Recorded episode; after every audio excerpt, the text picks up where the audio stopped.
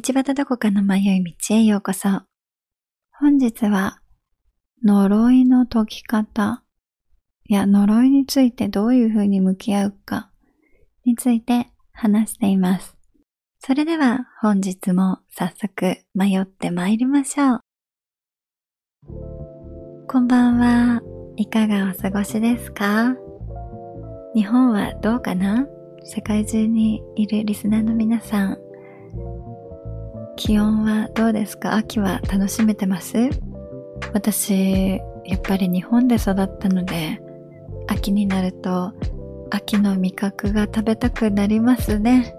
日本って本当にいい国。四季のね、折々の食べ物とか景色とか、まあね、シーズンがある国なので、うん、素敵な国ですよね。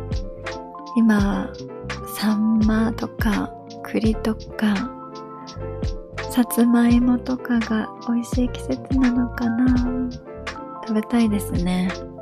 こちらでも、あの、栗とかは売ってるので、買ったりして食べますけど、モンブランとか食べたいなって、あの日本のね、テレビとかちょっと見たり、インスタとか見たりすると、いいなって思いますね。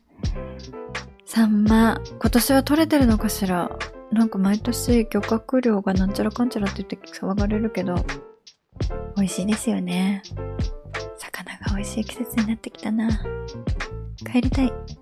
来週はハロウィーンがあるので、なんかそのこともインスタとかに載せようかなと思っています。そんな感じで私は秋を楽しんでいます。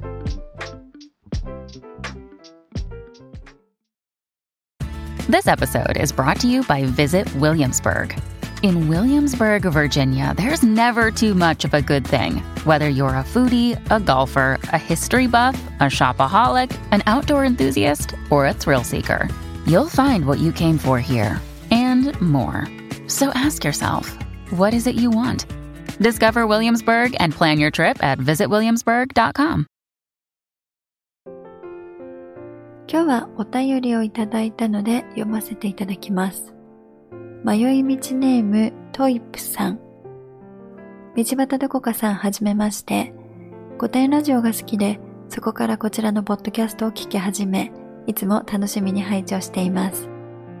ご自身の人生での経験をシェアしてくださり、とても勉強になっています。人生経験が豊富などこかさんにお聞きしたいことがあり、今回初めてメールさせていただいています。私は現在30代後半、結婚5年目で子供はいません。今年から不妊治療、かっこ体外受精をしていますが、まだ結果にはつながっていない状態です。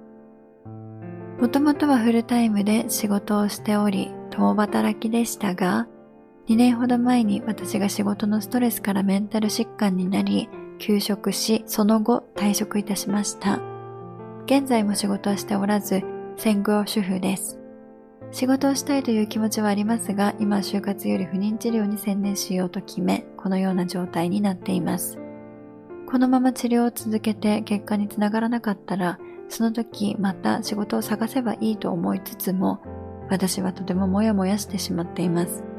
それは自分が経済的に自立できていないからです。結婚しても子供が生まれても自分はいつも経済的に自立した人間でいたいとずっと思い続けていたのに気づけばこなし専業主婦。一体どこで道を間違えたのかと思ってしまいとても悲しい気持ちになることがあります。夫に私がこのように感じていることを相談するとなんで僕が働いているのにそんな風に思うのかがわからない。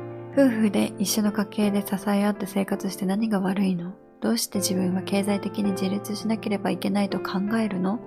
そんな風に言われると信用されていないようでとても悲しいと言います。彼が言ってることは頭では理解できます。多分私は自分自身に結婚していても経済的に自立していなければならないという呪いをかけているんだと思います。どこかさんは自分が自分自身にかけている呪いで苦しい思いをした場合、どうやってその呪いからご自身を解放されますか？ご意見を伺えると嬉しいです。長文乱文失礼いたしました。これからも配信楽しみにしています。お便りありがとうございます。私もちょうど夫からこの前たまたま君は女性として経済的に自立しなければならないと思っているというふうに質問されたんですよね。で、すごくそれ面白い質問だなと思って、特に夫から聞かれる場合は、あの、ちょっといろいろ考え直しましたね。で、そのことについては、えっ、ー、と、また後日、ちょっと話そうと思うので、今日はちょっとね、この、自立云々ということは、ね、なんかまあそういうことについては、また今度、あの、お話しようと思うんですけど、トイプさん、あの、このお便りの中で、一体どこで道を間違ってしまったかと書いてありますが、あなたは全く間違えてなんかいませんよ。結婚して不妊治療を今していて、仕事はストレスで辞めてしまって、今は専業主婦。これのどこが間違っているのですか？もうお気づきだとは思いますけど、それが呪いです。何も間違えていないのに間違えたと思ってしまう。呪いは自分が自分にしかかけられませんし、自分でしか解くことができないんですね。ではなぜ自分を呪ってしまうんでしょうね、私たちは。私はよく呪ってしまいます。この前それについて考えていたら、どこかに正解があるって思っているからなのかなって私は思いました。トイプさんの場合、自分で経済的に自立していないといけないと呪ってしまっている。なぜしないといけない思っているのですかここね考えてみると面白いと思いますよ。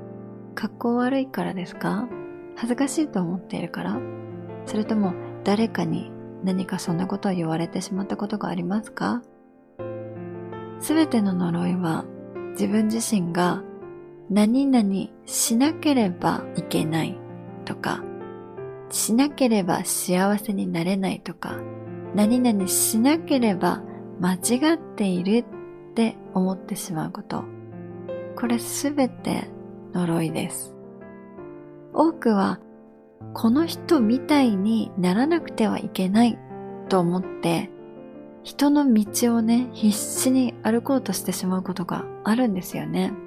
もちろんテレビとかまあいろんなねインスタとか今はメディアがいろんな方向にありますけど輝いてる人を見て、わあ素敵って思う。この人みたいになりたいとも思う。だけど、ならなくてはいけないと思ってしまったら、それは自分自身に呪いをかけてしまうんですよね。特に女性は多いですよね。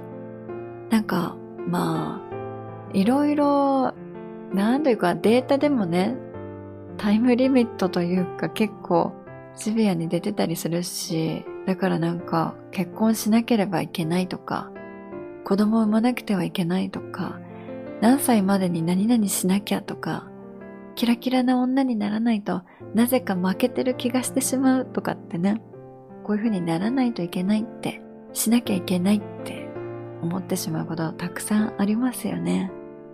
はい、私もたくさんあります。でもね、いいの、いいの、いいの、いいのよ。その人はその人だから。人の正解を自分に求めてしまうととても危ないです。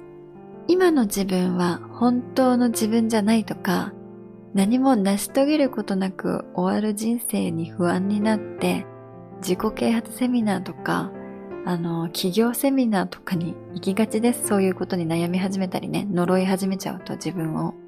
たどり着くことのできない人の正解とか人の生き方が自分の正解だと勘違いして追い求めることで自分は間違っているという呪いをかけてしまいます。し、なんというかね、そういうことでお金を儲けてる人っていうのは、あなたはもっと本当の自分をさ見失ってるとか探してないとかって言ってくるんですよね。でもさ、私思うのよ。本当の自分もクソもありません。今いる私が私自身だし、今いるあなたがあなた自身です。あの、どんなセミナーを受けようと、どこを探しても自分はここにしかいません。だからね、誰が何を言おうと、トイプさんが今自分で頑張っていること、たとえ結果が思い通りにいかなかったとしても、間違いではないですよ。経済的に自立したければ、しなければいけないって自分自身を呪うのではなく、経済的に自立しちゃえばいいのです。したいって願って、それを行動しちゃえばいいんです。そこにね、しなければいけないって思うと、呪っちゃうと、どんどん行動もできなくなってきますよね。ここ、呪いを解く鍵だと私は思っております。いろんな呪いから脱却するには、今自分の置かれている状況を本当にね、どんな状況でも認めてあげるしかないと私は思っています。どんなに辛くて悲しくて迷っていたとしても、こうしなければいけないと呪うのではなくて、これでいいと、この今の私自身、頑張ってるじゃん。これでいいって受け止めてあげてください。迷いながらでも自分の道を歩んでいけたらもうそれだけでいいのです。何々しなければいけないなんて思わなくていいんです。他人の正解はあなたの正解ではありません。トイプさん以外は誰も生きることのできないあなただけの人生。トイプさんが選んだことに間違いはないので、迷いながらでも自分で選ぶ。それだけは忘れないでくださいね。そうすると迷うことも楽しくなってきますよ。毎日はエブリデイです。またお便りくださいね。ありがとうございました。本日もお聴きくださりありがとうございます。